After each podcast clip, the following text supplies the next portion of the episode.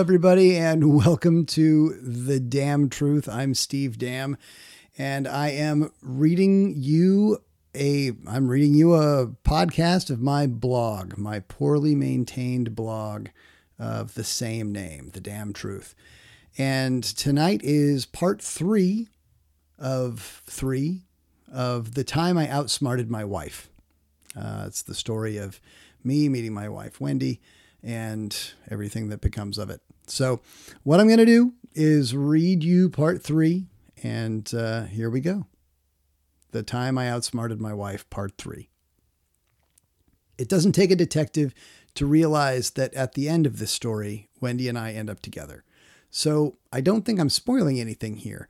I'm chronicling this timeline and series of events so that other below average, socially awkward people might have hope of doing what I did.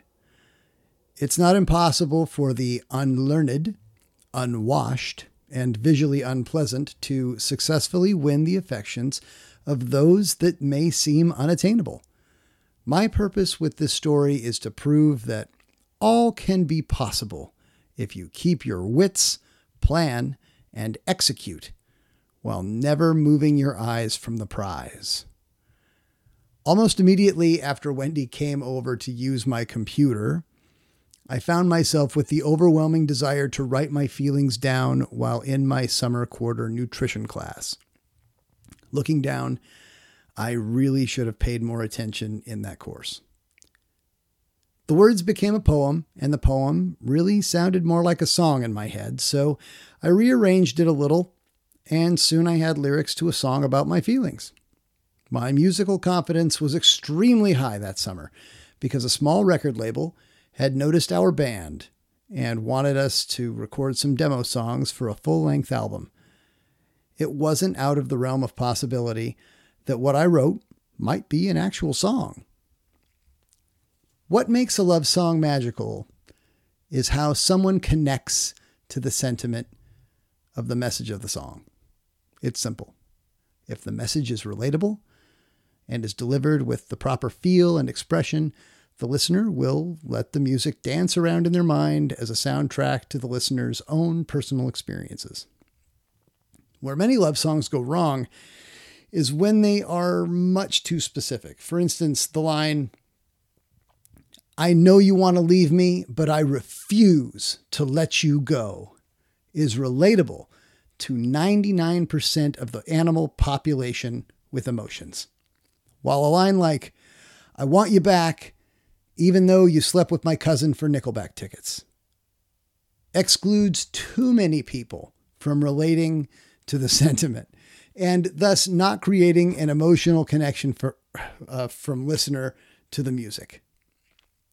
The world is overrun with love songs of people pining for love or passionate, unquenched desire. On the flip side, there's some pretty excellent love songs that are seething with jealousy and desperate heartache. Dramatic tragedy and tears over what is ultimately a chemical or hormonal imbalance stimulated by a drive to mate or procreate. In fact, the two areas of the brain that control the impulses and emotions of love and corresponding receptors, limbic system and frontal lobe, together are nicknamed the Marvin Gaye cortex. Don't bother looking that up because it's not true. I wanted to write a song that fell in between those other types of songs. My love song was about a complete and utter lack of confidence in yourself, doubt, uh, very little self respect, and the shame of having to stalk the person you wanted to be with from afar because you're too worried they would think you were a loser. I was sure other people in the world felt hopelessly outgunned when it came to loving someone beyond their station. Or maybe it would just be a niche market tune. I don't I don't know. If you read the lyrics without music, you might be tempted to cut yourself a little. So, we made it a bouncy quick waltz. That was enough to balance the weight of the self-esteem issues. Um, I wanted to give it a feel of the Vince Guaraldi Linus and Lucy tune from the Charlie Brown specials because I mentioned Charlie's pursuit of the little red haired girl. In fact, we named the tune Chuck after Charlie Brown because that's kind of how that whole situation was. I didn't use the term love in the lyrics because it seemed like there were all these struggles a sad sack needs to get through before the idea of genuine love can be addressed. The whole thing sounds like a stalker song if you read it with that in mind. I mean, if for some reason Wendy would have disappeared, this song would be considered credible evidence to at least have me picked up by the police as a person of interest.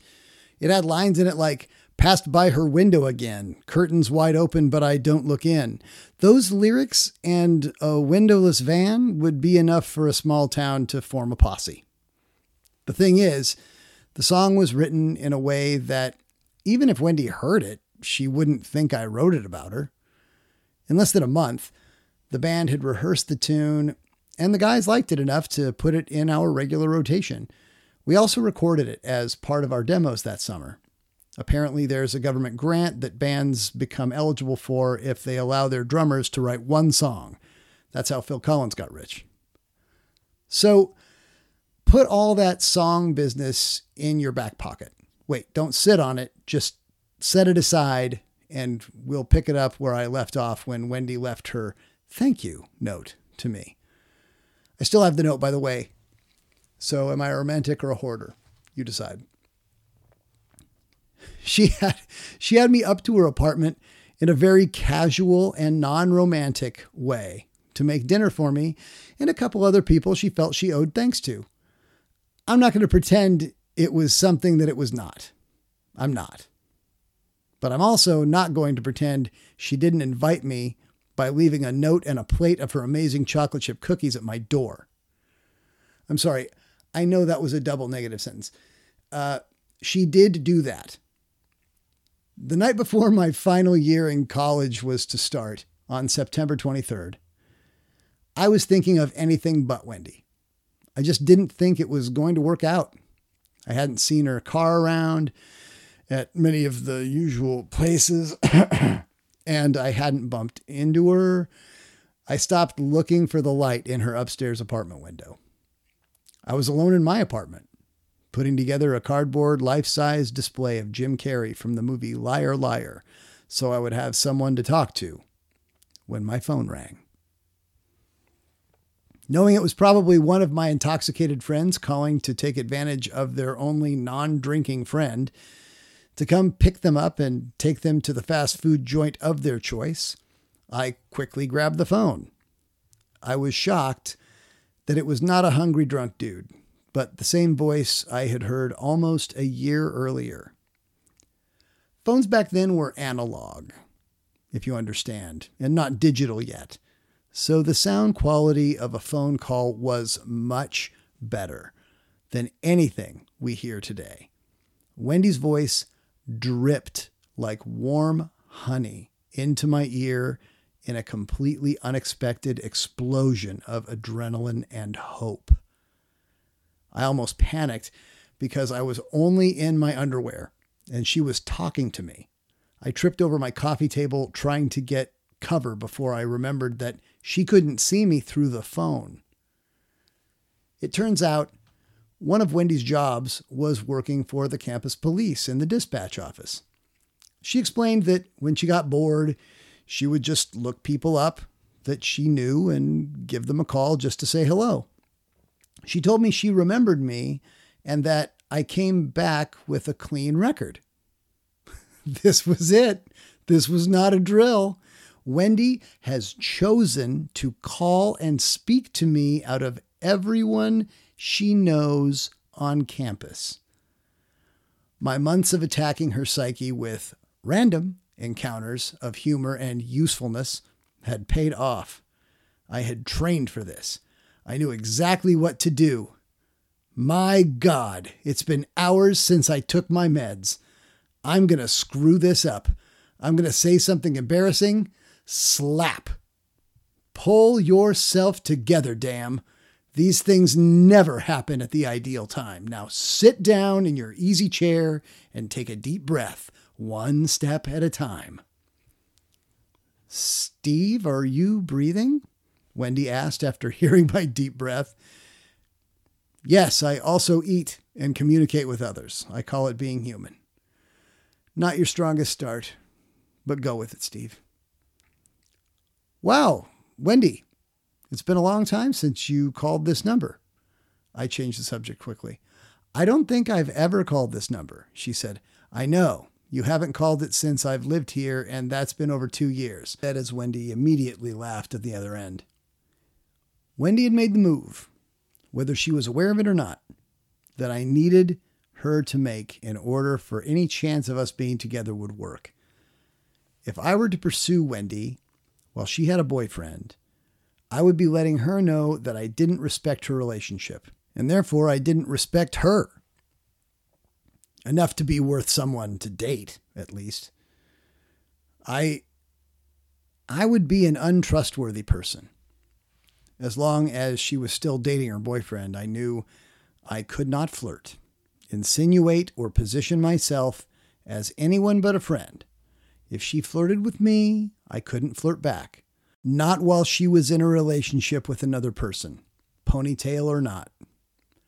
However, I could ask her as many questions about herself and her life as I wanted. But the key wasn't to ask questions to get answers to things I wanted to know. What I needed to do was ask honest questions where the answers created confusion and doubt in her mind about her boyfriend. No snarky comments or judgmental tones either. My job was to always take the boyfriend's side if she were to ponder bad feelings toward him. I couldn't have her thinking in any way that I was trying to undermine him as her boyfriend. Wow, your boyfriend's a pilot. I wanted to be a pilot for a long time, but never had the stomach for it. I bet he takes you up all the time. When did you go up last? I asked with genuine enthusiasm because I knew the answer wasn't all the time. Even sometimes isn't all the time. And why hasn't she been up with him more?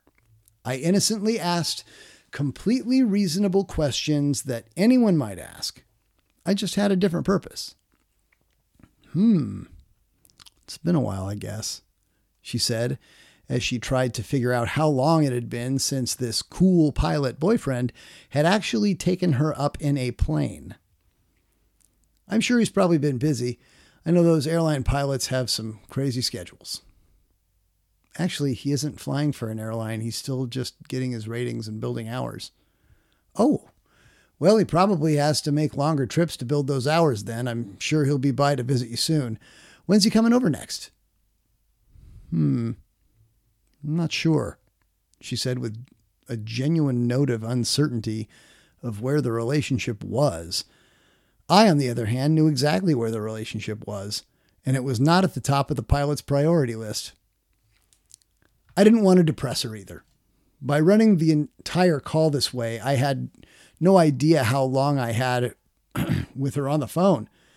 At any minute, a call might come in about some sophomore streaking across the lawn of Bardo Hall or a suspicious odor from under a door in Beck. And Wendy would have to hang up and do some police dispatching. My best bet was to ask her as many general questions about her as possible, and when her boyfriend came up, act incredibly interested in all the things he could be, but wasn't doing for her. I kept her laughing. This call had to be fun. It had to be fun for her. Even as I was ruining the image of her boyfriend from inside her own mind. We were we were on the phone for about a half hour and she had to hang up to take another call. And I felt completely satisfied. I had gotten some excellent work done and completely reopened her file. I was sitting in my filthy little apartment with a euphoric glow emanating from my body for several minutes. You could probably see me from space. And the phone rang again. Wendy had called back. It was maybe seven minutes, and she called me again like we hadn't even hung up. So, did a family of bears enter the dining hall looking for Golden Grahams again? I joked, probing for more answers. No, there was a call for me to run a license plate for a traffic stop, she said casually. Then my boyfriend called through. That was nice of him to call you and check on you. I knew he didn't call to check on her. Uh, no, he wanted to know if he left his jacket in my apartment, she said, just a little hurt. Time for one last emotional haymaker. I bet you have it on you right now, don't you?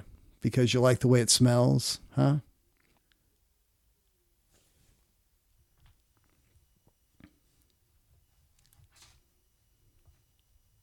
Said in a teasing voice meant to provoke the painful realization that she couldn't care less about his stupid jacket. And why hadn't he called to check up on her?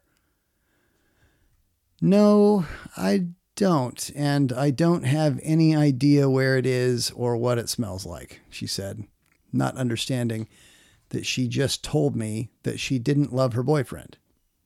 She continued writing her disposition. Anyway, I feel like I've been talking about myself this whole time. Tell me about you, Steve Dam. And the call went like this for three more hours. I was glued to the phone, carrying on an extremely controlled conversation, learning more about her and giving her less about me. I knew this call was it. I was on the right path. Everything was falling into place. And as long as some selfish student didn't overdose on Robitussin that night and require all the police dispatch's attention, I could make this girl fall in love with me. The call finally ended at midnight. It was the end of her shift and she would head home. We both had our first day of classes starting early the next morning. Well, she had classes early the next morning. I had a rigid no classes before 11 a.m. policy. So when we hung up, she wasn't the only one who wanted to talk more. I was officially in over my head. Any idea that this was just a heavy crush was gone, and I was left to think about what the score really was. I wanted to be with her right then and there. I was thinking in terms of forever in a situation where I wasn't even part of the equation. She was a stunningly brilliant young woman with a bright future, and I was just a sad single guy dressed in a stained t shirt and tiger print shorts who couldn't fly an airplane. I went to bed that night with that sour, sick feeling in my stomach. It's worse when you're raised up by hope but slammed back down by reality. I had just about slipped off to sleep when I heard the knock. I answered my door, not to find a lost, intoxicated friend about to spill nachos on my floor, but Wendy, standing outside, dressed in a coat and a hat straight out of a Paddington Bear book. She smiled as she saw the tiger shorts. I couldn't sleep. Would you like to go to would you like to go for a walk with me? Casually waving away the fact that it was midnight 30 and she had important classes to go to in the morning. Yeah, I could stand a walk, I said through a poker face as I doubled up my focus. It's go time, damn. Don't touch her. Don't try to kiss her. Don't flirt with her. Just walk alongside her and talk like two people trapped together on an elevator. You are a spy for the CIA and you will give the enemy only what is useful to you and not to them. Make her feel like she's the only girl on the planet without letting her know that you would tunnel through the Earth's core in order to bring her back fresh, authentic Chinese cuisine. We walked all over town that night. I stuck to my rules. I absolutely could not be the one to initiate romantic contact in any way. If there was any hope of us being together as a healthy couple, she couldn't harbor any feelings toward me of being the reason she and Flyboy McPonytail broke up. I had several opportunities to make a move that night. She was practically inviting me to kiss her, inviting me with cookies and an embossed card tied with a silk ribbon and sealed in wax stamped by her own two luscious lips. I did not. I was waiting for more. We said goodbye at early 4:30 in the morning, and I went back to we went back to our apartments. I pretended to move my feet above the ground to disguise the fact that I was floating. That would have invited suspicion. I reassured myself that what I was doing was the right thing. If the movie Brewster's Millions has taught us anything, it's that if you don't go for the 300 million, you're going to always wonder if you could have had more. In the movie, Richard Pryor is a poor baseball player who stands to inherit a ton of money. He has to choose to take the wimp clause of the will for $1 million, or if he successfully spends $30 million in 30 days without a thing to show for it, he would inherit $300 million. In this metaphor, a long term relationship with Wendy would be represented by the 300 million, though the actual value is incalculable. Kissing her on the walk would have been worth the measly $1 million. After the walk, we were inseparable. We spent just about every moment outside of work or class just hanging out and talking. We'd stay up late discussing music I liked or books Wendy had read all the way through. I could tell I was making progress, even though I kept a distance and tried to respect that she was involved with someone else. This lasted about a week before something strange happened. Late one night, as we were listening to music and Wendy was bopping around her apartment having a good time, and I was trying not to look interested. Wendy's eyes caught mine and she paused. I had let my focus lapse, and a glimpse of longing, desire, or adoration must have been visible for a split second. I knew I'd been caught red handed, and if I didn't think quickly, all my hard work was going to fly out the window. It wasn't the right time. Not yet. Stephen, she said with authority as she looked in my eyes. There have been occasions when I spent time with guys who were friends of mine that thought something more was going on than really was between us. I pulled it together as she continued. I am in a very committed relationship I don't want to give you the wrong idea. Do we understand each other? Oh my God. Did she really just say that to me? Yes, she did. She called me out. I, I have to respond now. Why, why would she say that?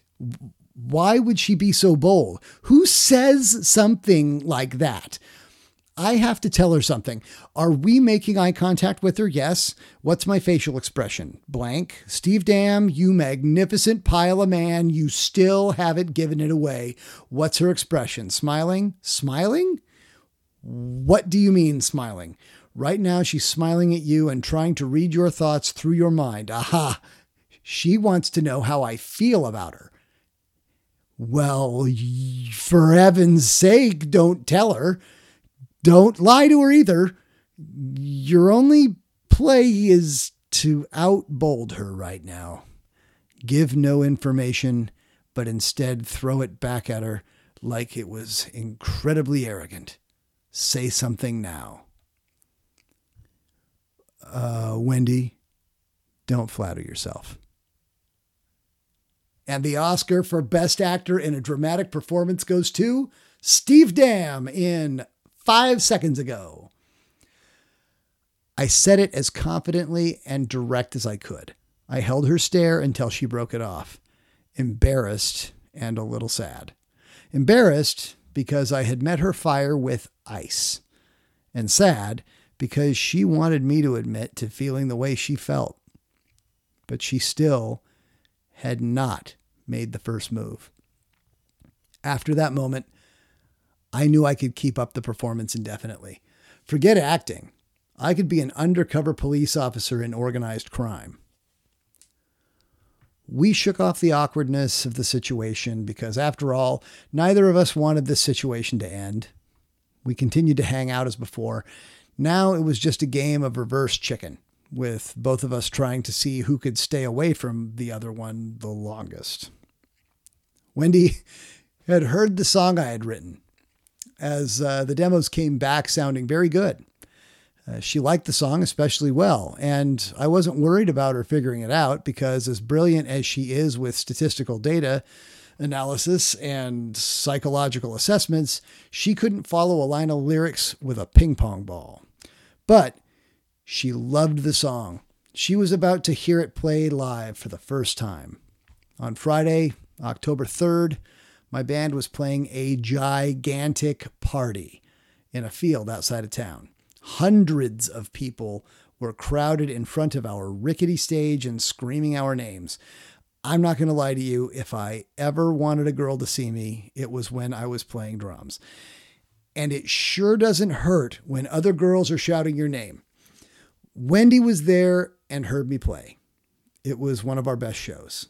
I played my little butt off, and there in the crowd, as we played the song I wrote for her, Wendy beamed back at me, completely clueless. She played roadie for me and helped me load up my gear after the show and came back to my apartment to unload the gear. I was sweaty and gross from playing hard, so I hopped in the shower to rinse off. Seriously? Do you think I'm going to post that something happened in my shower? This is a family uh, podcast. Anyway, after my shower and emerging f- fully clothed to my living room, I found Wendy was stretched out on the couch. I sat down next to her as the stereo played in the background. Wendy sat closer to me than usual. You were amazing tonight. You're an amazing drummer. Did you really write that Charlie Brown song? Wendy asked quietly. Thank you, and yes. The band was a big help, but yeah, the words and ideas were mine. Do you write a lot of songs? Not many, but when I do, I enjoy it, I said, hoping this wasn't going where I thought it was going. Have you ever written a song for someone? She asked. I think the best songs are the ones written for other people, I said, hoping I could launch into some music trivia about Carly Simon and Warren Beatty to change the subject. Would you ever would you ever write a song for me? She asked as she looked into my eyes. It was a direct question. I couldn't avoid it. The time had arrived to come clean, and it felt right. This was it. I already have, Wendy, I said as I moved my hand to brush her hair over her ear. Chuck is all about how I feel about you. Tears fell from her eyes as I carefully explained how much she meant to me and how I didn't want it to change our relationship. She told me how conflicted she was, and I let her know that I would be to her whatever she needed me to be friend, boyfriend, someone to take a walk with, but I just wanted to be in there somewhere. I still didn't make a move to kiss her. If this was going to work out, I couldn't. It had to be her decision. And three days later, she kissed me. She kissed me. She's been the last woman to kiss me, and the only one I want to kiss ever again. She kissed me the day we got engaged, and she kissed me the day we were married in Maui, and she kissed me when my son was born. She's kissed me thousands of times since. She will probably kiss me tonight as well. She'll definitely kiss me if I read this to her. That was the first and last time I outsmarted my wife. I'm totally fine with that. And that's the damn truth. This has been Steve Dam's podcast, The Damn Truth. Thank you for listening.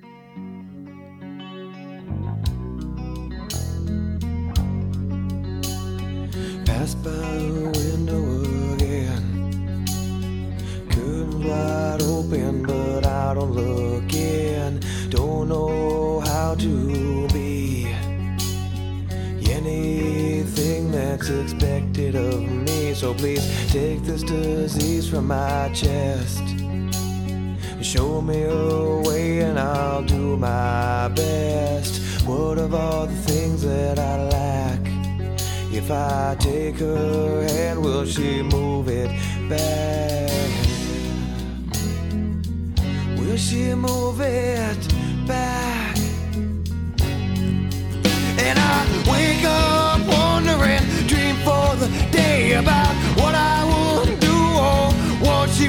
say.